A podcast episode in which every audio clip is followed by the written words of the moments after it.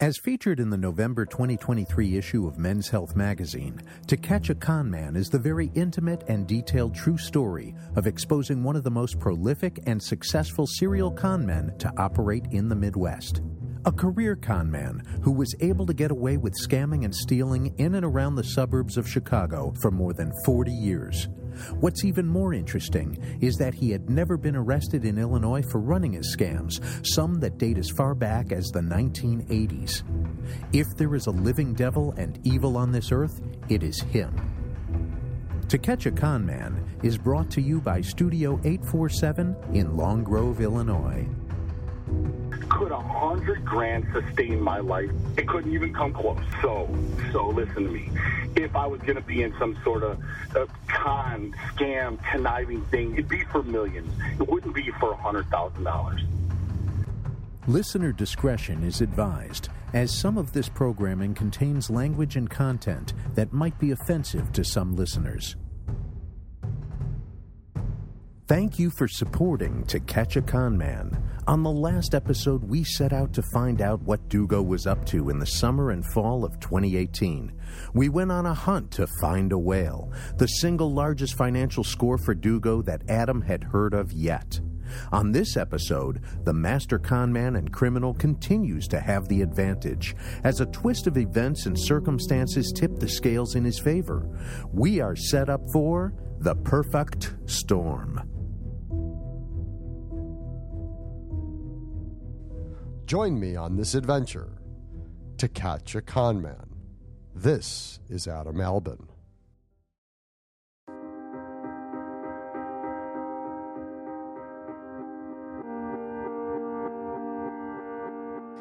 Indian summer had moved into the fall and then winter. Most of 2018 proved to be such a clusterfuck of a year for me in general. If I could erase it altogether, outside of the amazing family vacation we took to Maui, I would. It was like a dark cloud was following me, and I don't really know how to explain it, but I had made some very poor choices and the cloud hanging over me was 100% my own doing. I admit it, I owned it, and I apologized for it. Maybe 2019 will be a better year for me personally and professionally. Randomly finding Jim had brought a new level of excitement and sadness to me. I think the coincidence of two worlds colliding just opened my eyes to the power of believing. I had some concerns about Jim's timeline, and specifically the statute of limitations, as Dugo's cons were from the 2013 timeframe. I tried asking the team if Jim's story would be one where potential charges could come, and the only real answer I got was maybe. It depends. I also had concerns about the psychological and emotional toll this took on Jim. Something I haven't really talked about through all of this, yet has always been on top of my mind, is this the discovery of finding a new victim or a victim finding me is this exhilarating feeling. There is this initial part where you are told about someone to look for Alternatively, someone may be looking for you. There is this moment you make contact. At that time, the Conned by Rick email address didn't have any spam or malicious emails coming into it. I hadn't subscribed to any websites, and the profile was strictly for building a case against Dugo. So anytime there was a ding or a one next to unread messages that came into that investigative email box, I got butterflies as it was like opening a perfectly wrapped present at first. That feeling only lasted a few seconds, as once you see the name and you read through the words, and you see which version of Rick Scams he was running on that particular day, etc., etc you realize that they are too a Ricky Dugo scam victim. And it sucks being a Ricky Dugo scam victim. I suppose what I'm trying to point out is that how delicate we can feel as being a Dugo victim. You lose hope in humanity. You distance yourself from friends and family. You have major trust issues. There's not any real support out there. There are no victims advocate groups for coping with the loss of money, the loss of time, the loss of faith, the loss of trust. There is no safety net to catch us when we fall. And I can promise each and every Ricky Dugo scam victim has fallen further than most. Maybe when this podcast is over and the other shoe starts to drop, I can start working on the Conned by Rick support group. There is always more work to be done. Going back to how I had my own concerns about Jim's psychological state wasn't because I thought he was crazy or showed any signs of major psychoses. I won't pretend I know the science of psychology any more than getting my bachelor's degree at the University of Kansas. I was concerned about opening Jim's Pandora's box was really going to fuck up his world. From what I knew, and I knew some shit, Dugo conned him for more than a year. And on this guy, Dugo pulls out some of the big cons. No amount of money is ever enough for Rick to just be able to walk away with. There is a link between sociopathic mentality and compulsive gambling, which is really the rush they are seeking to feel. Conning and stealing is just another score. And the only downside for Rick was if and when he was caught by a victim, he just moved on to the next target and new victim. Maybe he had to change his gym schedule. So far, there wasn't any version of operant conditioning, only rewards without punishment. I worried about Jim. Would he have the mental fortitude it takes to reopen the massive wound that Ricky Dugo was responsible for? Would digging into every single detail of the scams have longer lasting effects than where he may be mentally before our coincidental meeting? Was I asking too much of him by requesting he work with the investigators?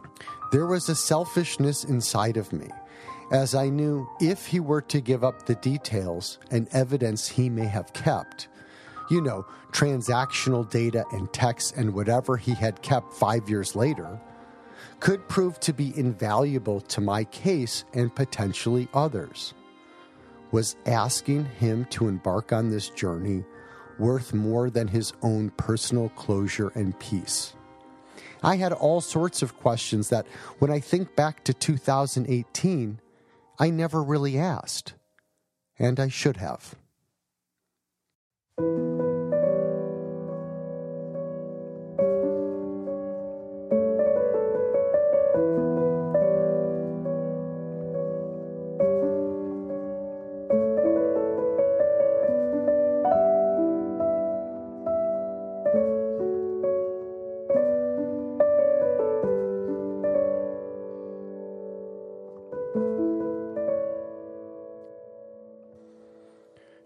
2018 turns to 2019.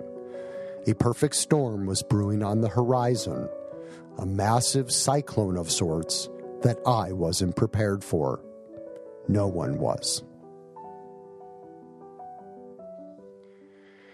It's early 2019, and I am asking Detective Bill for constant updates. There is another lull in this case and every day that clicks by, I feel like we are getting further away from our goal of arresting Ricky Dugo. I get antsy when there's just this immense amount of time and my text and emails go cold. Since the Facebook spoof page was killed off just two days after it went live, we really do not have any public platform to talk about Rick. Well, there was still one that was active, and that was the public shaming site, thedirty.com. But even that was slow to find new victims, even though the comments kept getting longer by the day. I again questioned if I was built for this, if the long wait of any sort of arrest and justice was wearing me down. Detective Bill and I are checking in weekly now. He sends me some potential victims' names and asks me if I know any of them or have heard of them. I reciprocate the same. If I hear of a new victim, I send it over to Bill. He keeps telling me every day we are getting a little closer.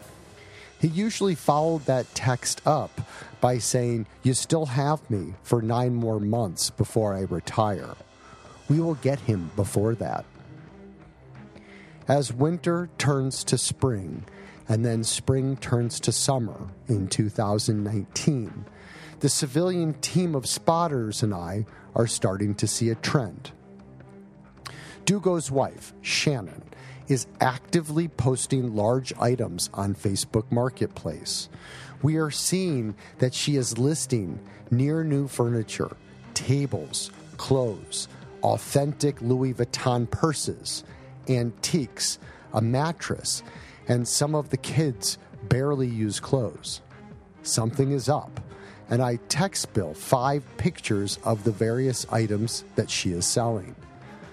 Most of the antiques she is selling are very expensive Huasca butter crock type stoneware.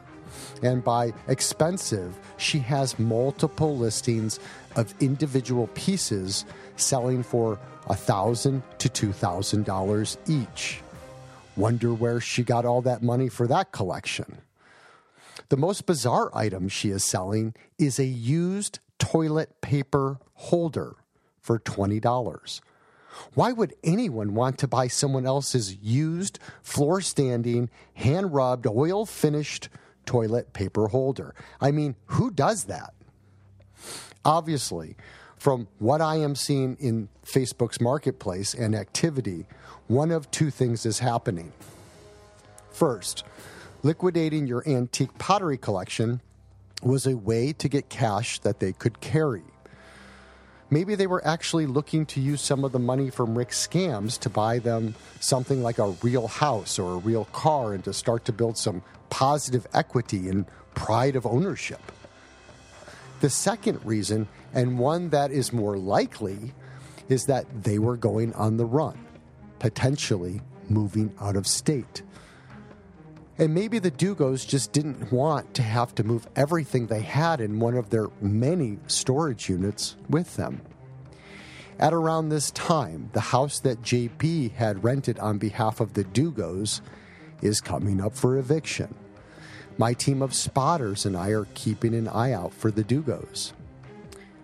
On June 25th, 2019, I happened to be on my way back from the gym to the office. I decided I wanted to do a quick drive by of the house they were living in, which was on a street called Hague Point. The past 10 or so drive bys have been pretty lame. I've only seen the F 350 dually parked in the driveway. You know, the one Emily from Indiana purchased for Rick. But on June 25th, 2019, at 124 Central Time, the garage was open. And as I'm driving by at a slow speed, I snap off some pictures of that bright red Nissan GTR and I drive past the residence. What I didn't notice is that Shannon Dugo was actually walking to the car and she sees me. I am like, no big deal. It is what it is. So I keep going and I meander through the neighborhood until I can get out onto a main street. Shannon is trying to follow me. As I head out of the neighborhood, I figure I had already lost her, and I just continue on my way back to the office. About two miles away from the house, I am stuck at a red light.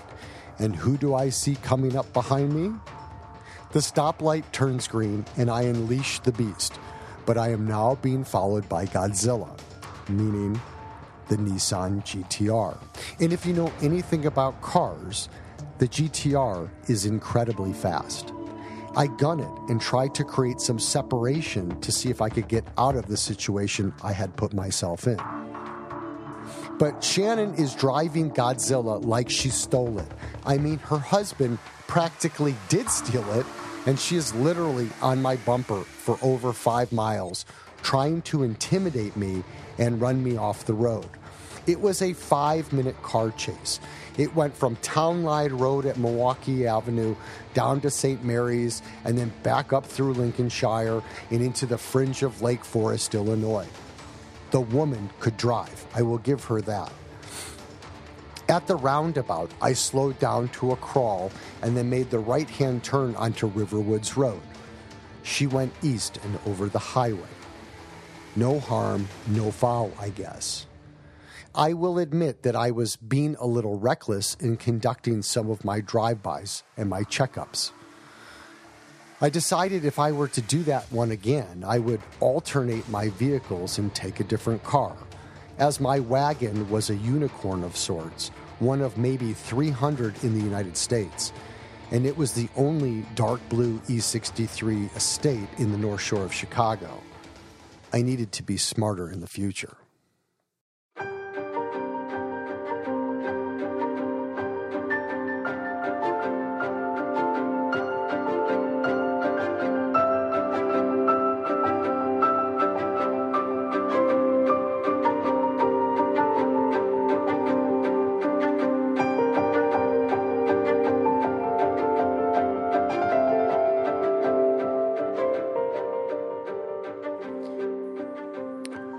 Shortly after I had my run in with Dugo's wife, I heard word from Detective Bill that the Dugos had moved to Florida.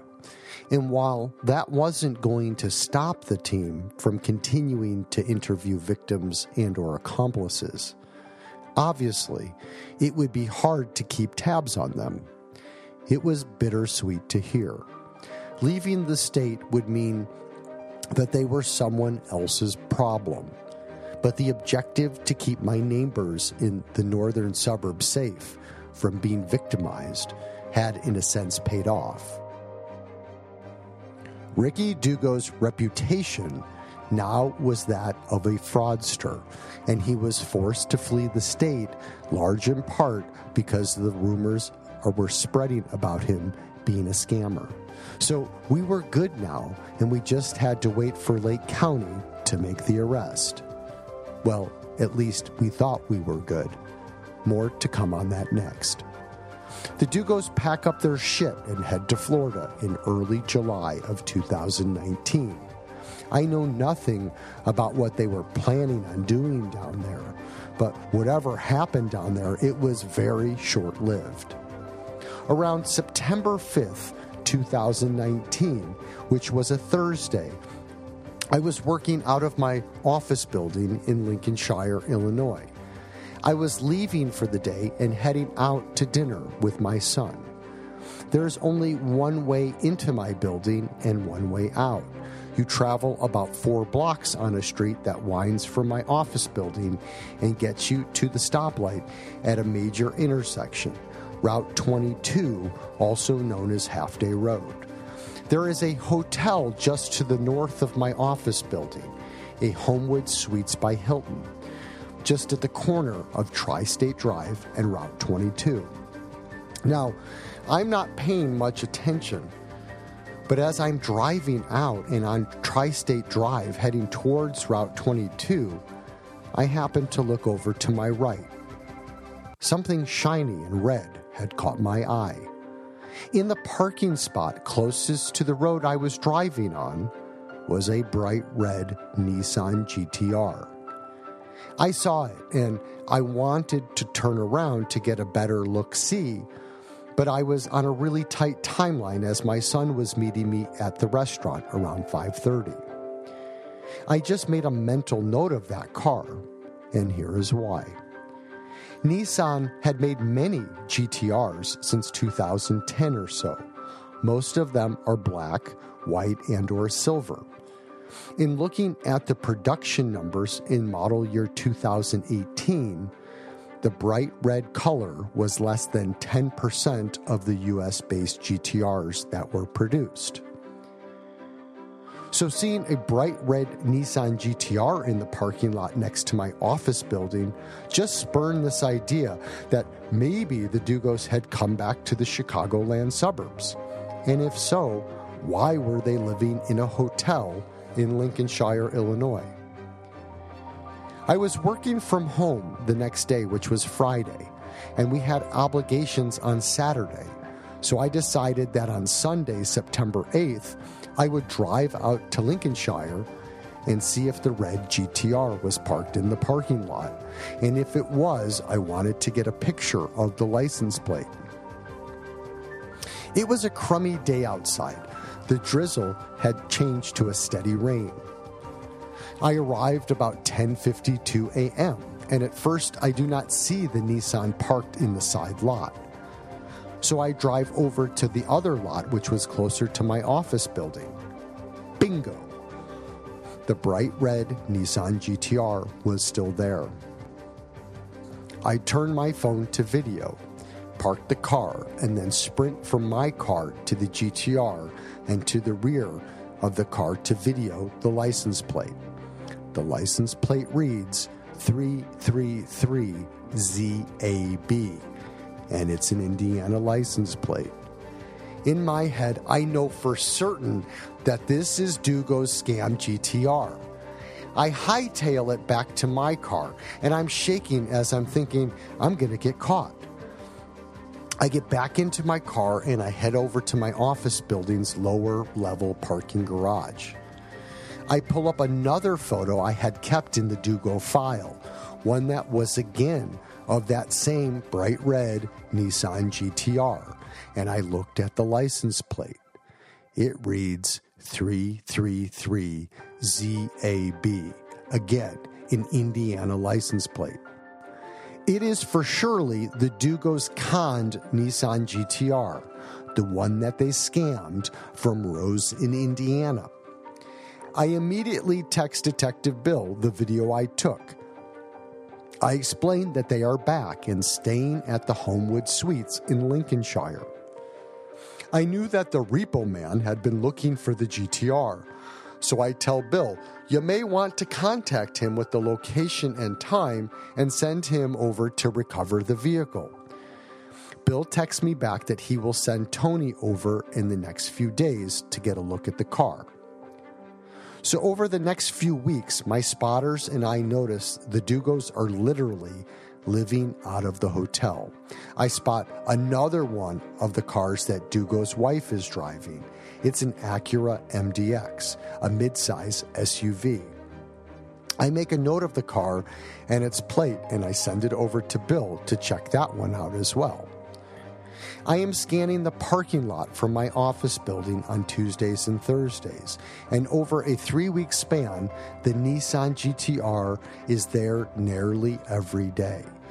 About a month into the Dugos living at this specific hotel, they get up and go, and I won't know until about two weeks later where they ended up. Detective Bill and Tony head out to the Homewood Suites and interview the front desk person to see if he happened to know where they went. He told Bill that they hadn't, but the Dugos had left abruptly, quickly, and without paying their hotel bill. A few weeks goes by, and I had heard that they were still in the area, staying at yet another hotel. It made sense, as Shannon has two children with her ex husband, who had been living in Vernon Hills this entire time. I believe Shannon wanted to stay in close proximity to her children, and that may be also why they abandoned Florida in the first place. Maybe Shannon wanted to come back home and see her other kids. Who knows? But it seems like the most plausible reason. I get a message from one of my spotters that they have a hit on the Acura MDX SUV. It is now parked at a Residence Inn hotel, three miles north of the Homewood Suites in Mettawa, Illinois. So, of course, I go over there and drive through the parking lot, and there is the MDX. I take my requisite picture and send it over to Detective Bill, and they start to keep tabs on the Dugos.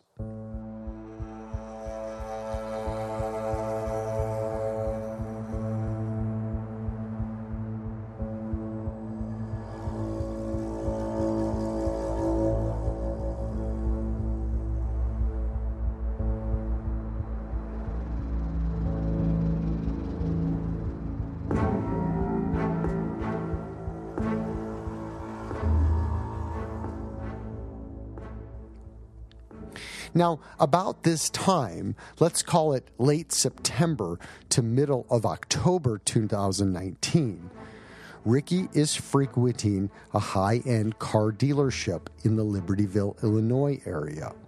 From what I know now, he has been going almost every day to this dealership to play around with building himself a special edition sports car. They have a kiosk configurator, and he would pretend that he was interested in buying one of these $160,000 sports cars. Ricky wasn't at this dealership to actually buy a car with his own money.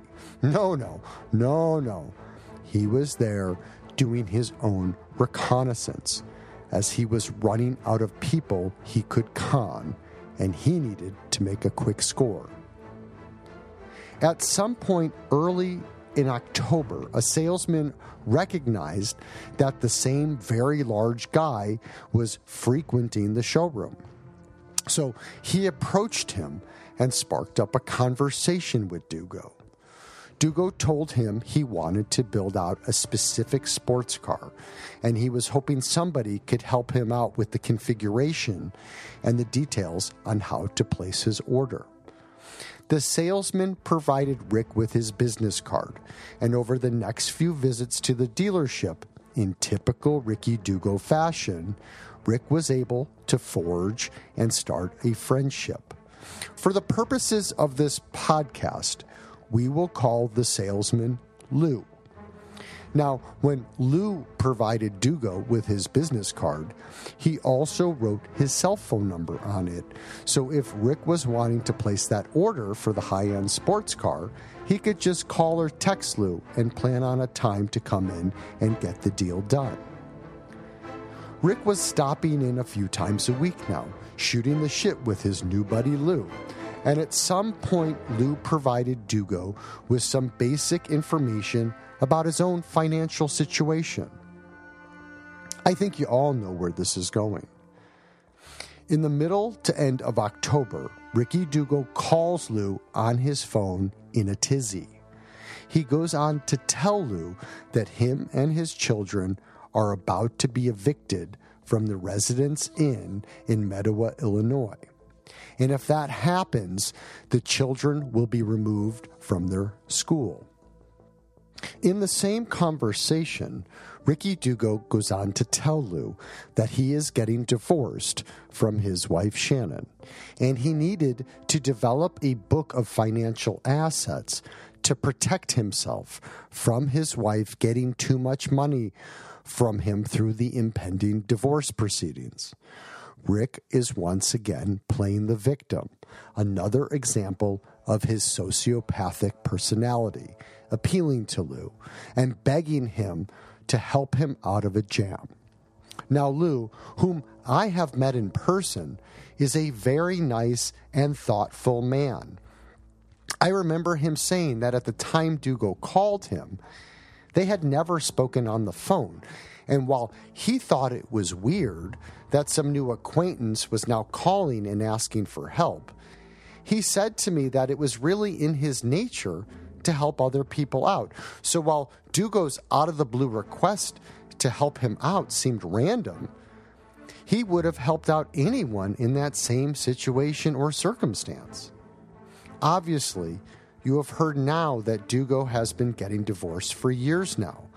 This is all part of him playing the victim to appeal to the victim's softer side.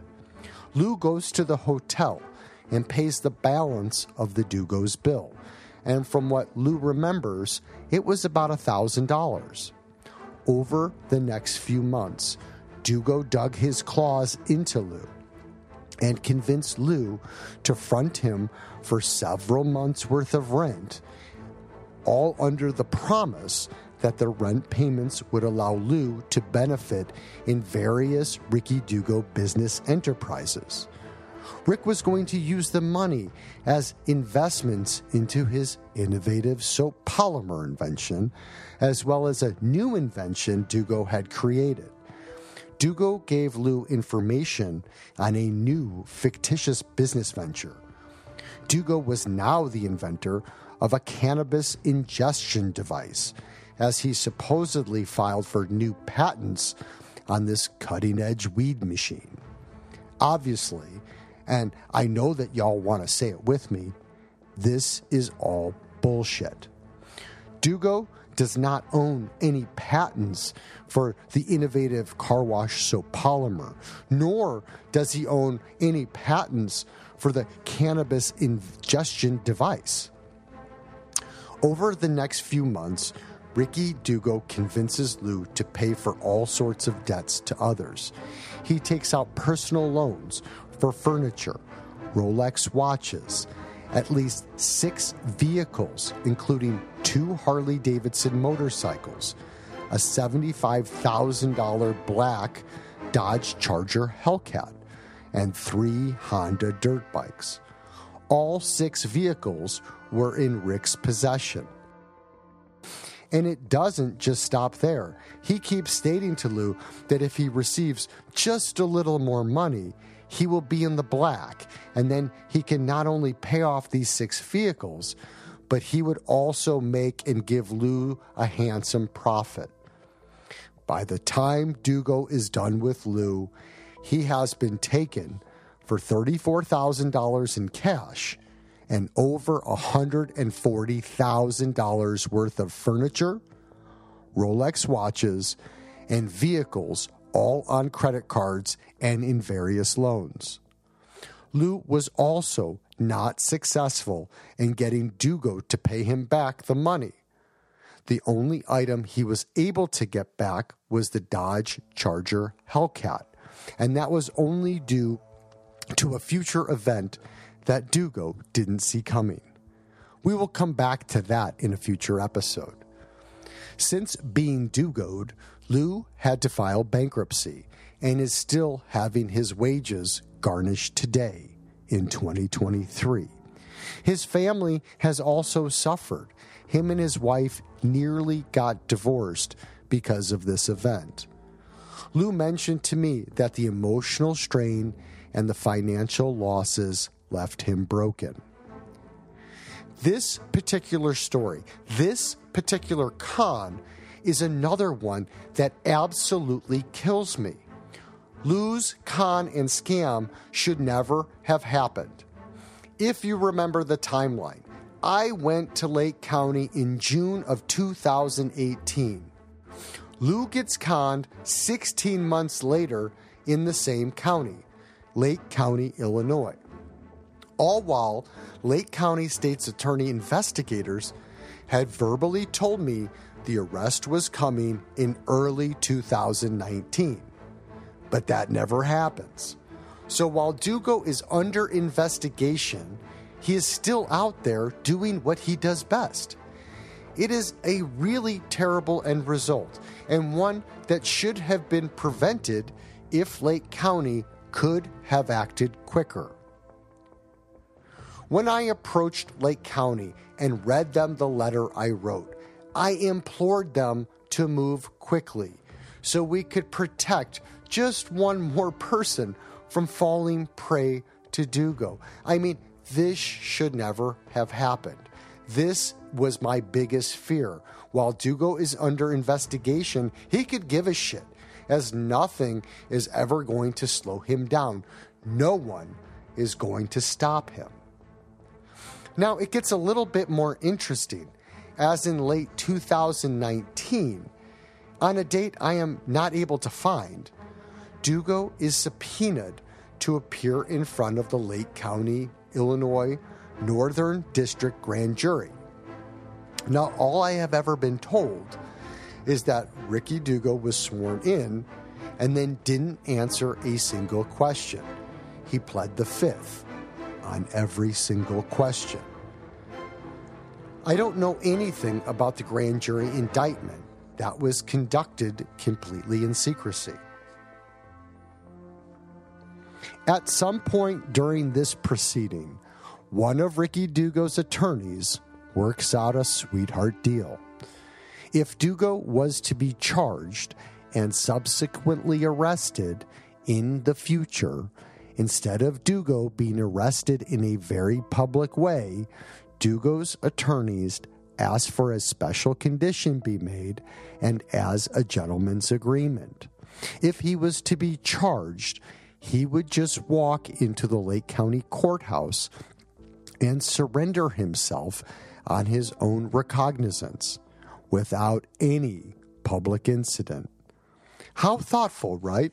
I mean, this fucking douchebag who has wrecked hundreds of people's lives should be arrested while he's at Lifetime Fitness in front of hundreds of his watchful neighbors. I mean, what the fuck? And now it is the end of 2019. And if you remember, my good old pal, Detective Bill Bang, is about to retire. I am struggling as there is such a lull in the action.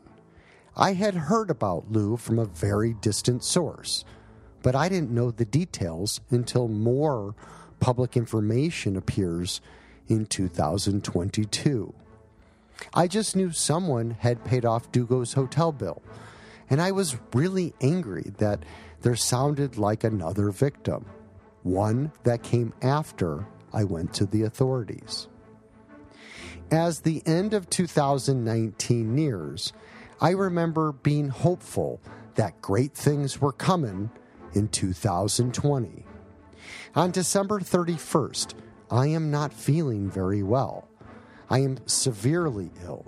I have a cold and a cough, and my lungs feel like they are on fire. Whatever I have is really something serious.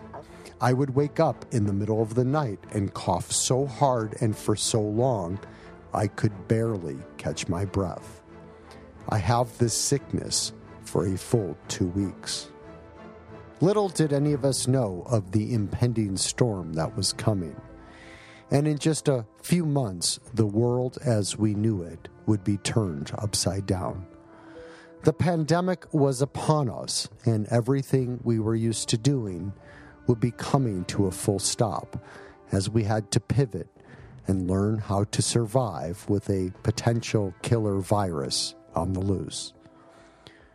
Life as we knew it would change, and we would all become closer in our houses with our loved ones and learn how to socially distance ourselves in public spaces in order to not get too close to one another and contract COVID 19. I realize many listeners out there may have lost a friend or loved one to the pandemic. And obviously, the pandemic will potentially go down as one of the most defining moments of our generation, similar to those that survived the plague and yellow fever and all of those other crazy viruses that have come and gone in the history of the world. So, no, I wasn't expecting Lake County to do anything at this point in 2020. I just chalked it up to another win for Ricky Dugo. More time on the loose and free to live his best conman life. I would guess that he was also collecting the U.S. government COVID stimulus checks since he never filed income on his IRS tax returns, from what I have been told. How fortunate to not have to pay taxes and then get a bailout.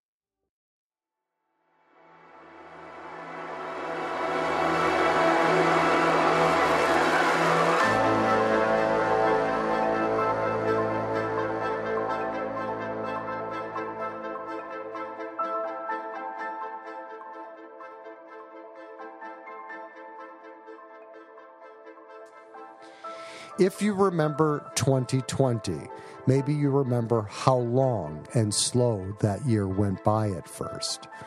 For me and my family, we had been looking at houses in Long Grove, Illinois since about 2019. And just a few days into lockdown of 2020, we had made a deal on a new house. The terms of the purchase were that it would be a quick turnaround, a 30 day close. The deal we struck was about two months before the prices of homes exploded nearly everywhere. So my wife and I packed up the house and made our move around Memorial Day of 2020. I will tell you now that moving in the beginning of the pandemic was amazing for me mentally. Having so many little projects to get done around the place. You know, when you are first settling in to a new home, it really took my mind off of the investigation. I remember that summer flying by, and while the pandemic changed how we would be social, I was almost too busy getting the house unpacked to really let that get me down. I embarked on a new hobby to keep my mind steady. I spent the balance of the summer and into the fall of 2020 whittling wood and making over 40 walking sticks that at some point I planned on selling at a farmer's market. The key to surviving the pandemic was to keep your body and mind in balance. I should mention that I stopped going to Xsport Fitness once the pandemic had started. In the house we moved to, we had an amazing space to build out a gym. And so I outfitted the gym with legit Precor equipment and dumbbells and barbells and mirrors, and I started working out at home. I didn't love working out at home. I will admit I did miss being around other fitness folks, and I missed my Xsport fitness friends. But we all had to make changes, and for the next three years, this will be the place that I find my center and solace. There are two more significant events in 2020 that delayed Dugo being arrested. At some point in the summer of 2020, Assistant District Attorney Fred Day makes a decision to leave the Lake County State's Attorney's office. Fred wants to move to the other side of the courtroom and takes a position as a defense attorney at a private firm. I do not hear anything about him leaving until January of 2021. In looking back, in my opinion, with Fred Day leaving, the case for a few months just sits idle, waiting for somebody at the state's attorney's office to pick up the case again. The second is that 2020 was an election year. The current regime and leadership within the state's attorney's office since 2012 had been Republicans. Lake County State's Attorney Michael Nerheim, who was a two term elected official, would be going up against an up and coming Democrat opponent in the November 10th, 2020 election. Nerheim was set to defend his post against the Democrat challenger Eric Rinehart. On election night, Nerheim was initially leading Rinehart by a very large gap. Nerheim had received 41,757 votes to Rinehart's 25,335. But by the time the dust had settled and all of the votes were processed over the next seven days, Nerheim conceded victory to Rinehart. 163,501 votes for Rinehart to 151,991 for Nerheim. Nerheim would go on to say, and I quote, I think certainly the blue wave that's been hitting Lake County for the last couple of election cycles was definitely a factor. So in late 2020, the results are in. there is going to be a completely new Lake County State's Attorney coming in early 2021. I am left to wonder what happens now. New leadership may be good, or it could be bad for me and the Dugo investigation. I will have to wait patiently and see.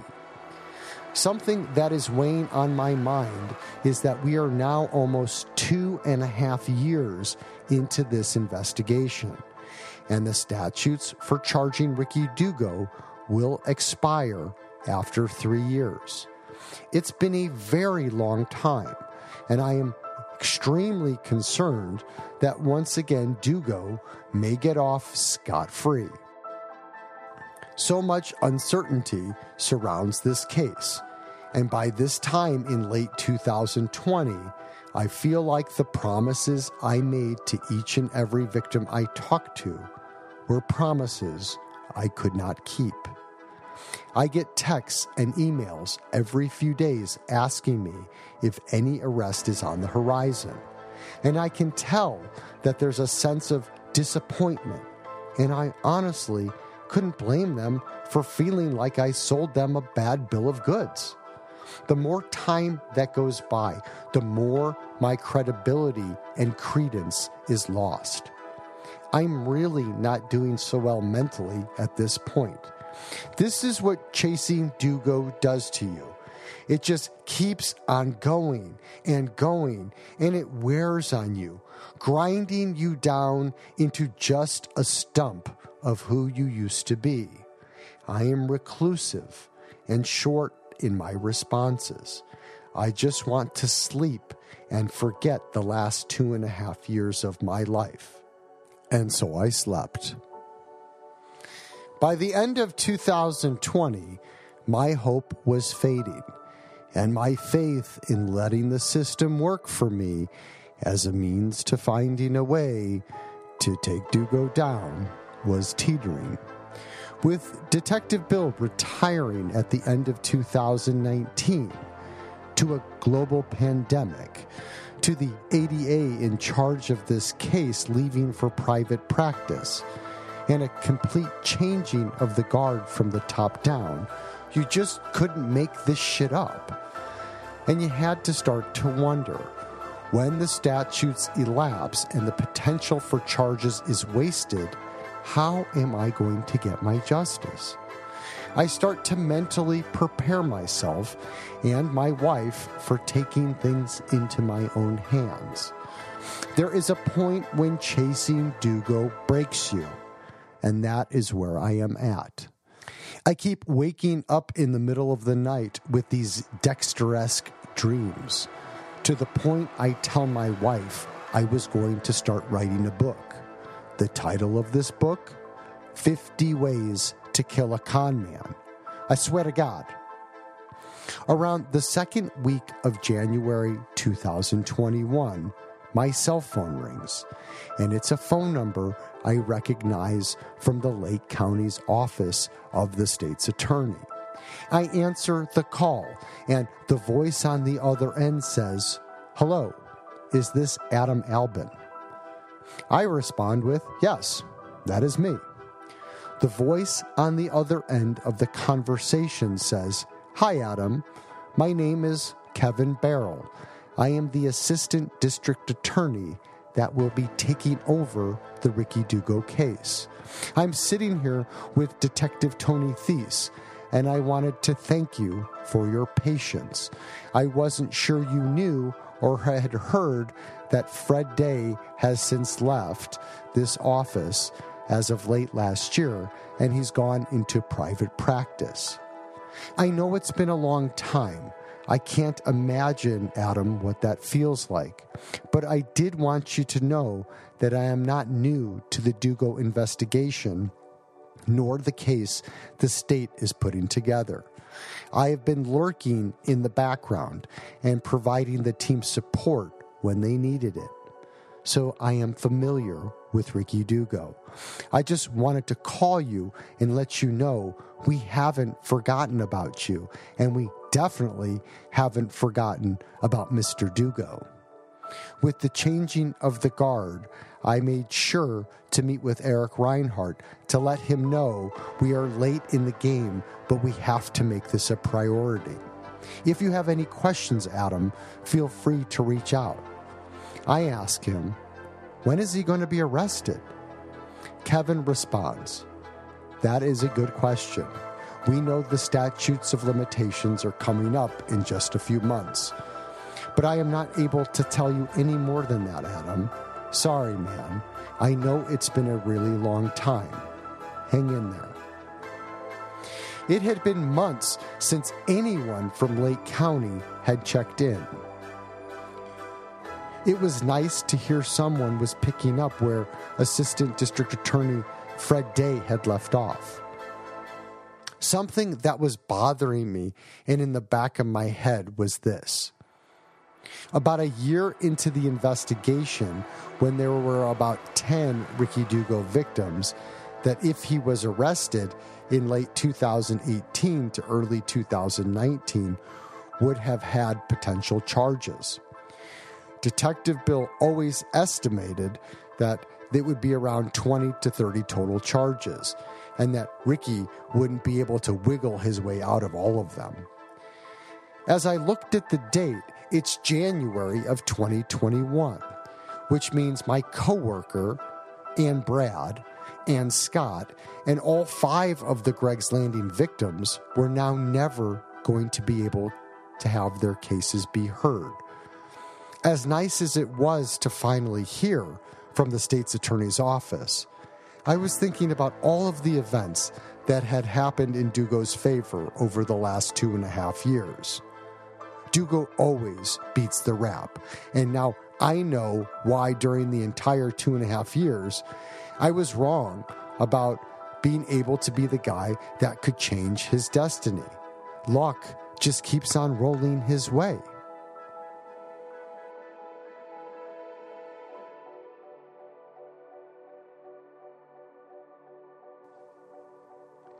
I think I have delayed this information long enough. There is something I need to admit to each and every one of you. On June 4th of 2018, just six days after the Ricky Dugo Facebook spoof page went live, and four days since it vanished, never to be seen again, I receive an email into the connedbyrick at gmail.com email box. The email has no subject. It just says, call me, and lists out a phone number. The email is from an alias, so I respond that I need more information on who you are and what information this person would like to share. For the purposes of this podcast and in real life, I have called him George Red. That was his fake name he chose on the first email he sent to me, and it stuck.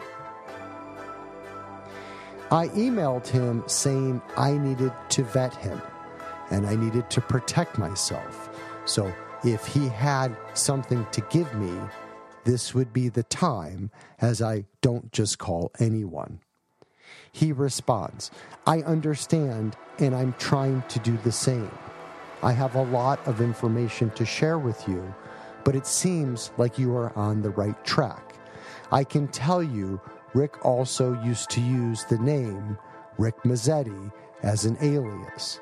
He is also a convicted felon in Ohio. Google Sandusky court records felony theft charge under Rick Schulte filed in 2007 the scum has been hurting people financially and emotionally for over 20 to 30 years. Basically, and again, this is 100% truth. He has been in this background with me the entire time, providing what I call ground support.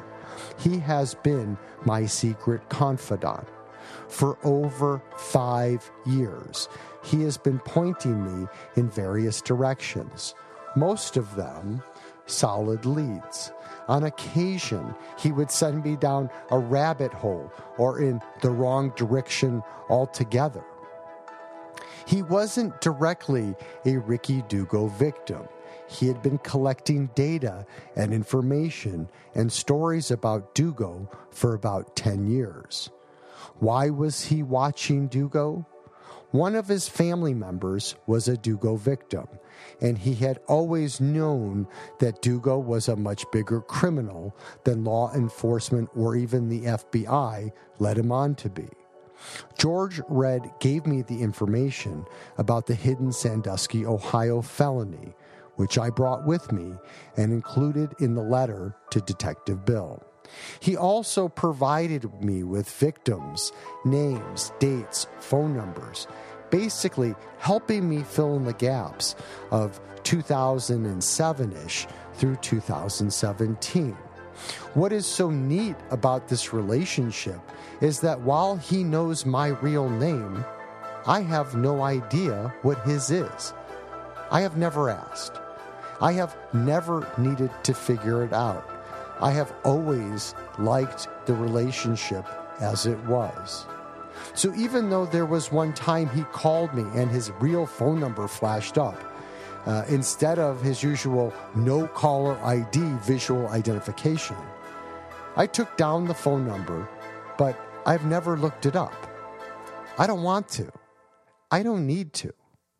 In 2018, we would talk almost every day to the point he was going through burner phones and prepaid minutes every week or so.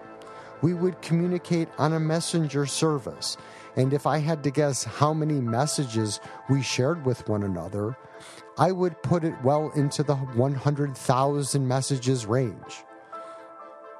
And it hasn't always been a good time working with him. It could be frustrating. I mean, this is a grind, and he, like me, would get really mad that Dugo had just kept getting away with it and would often spiral out of control to the point he would just say, fuck it, he was done. Regardless of the ups and downs, the thousands of hours talking on the phone and being so invested into catching a con man, we have divided and conquered. So I wanted to take a moment and specifically say to George Red, Thank you, brother. It was a pretty fucking wild ride. I won't give you the graph three blue thumbs up. On March 12th, 2021, I am out walking in the neighborhood with my wife. It happened to be a sunny, semi brisk 45 degree morning when a phone call comes into my cell phone the phone flashes no caller ID. I tell my wife it's George Red and I better answer it.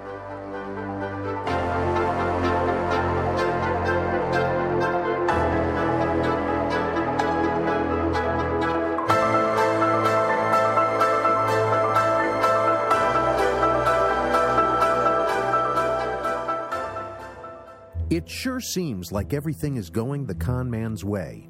Is there no clear way to stop his devious crimes? How many more setbacks can Adam endure before he takes matters into his own hands? If you are fascinated by this story, please tell your friends and family about it. Together we can change the narrative and make sure that the Ricky Dugos of this world are put on notice. On the next episode of To Catch a Con Man, Is There a Break in the Case? Adam searches far and wide for a partner in the media and makes an everlasting friendship.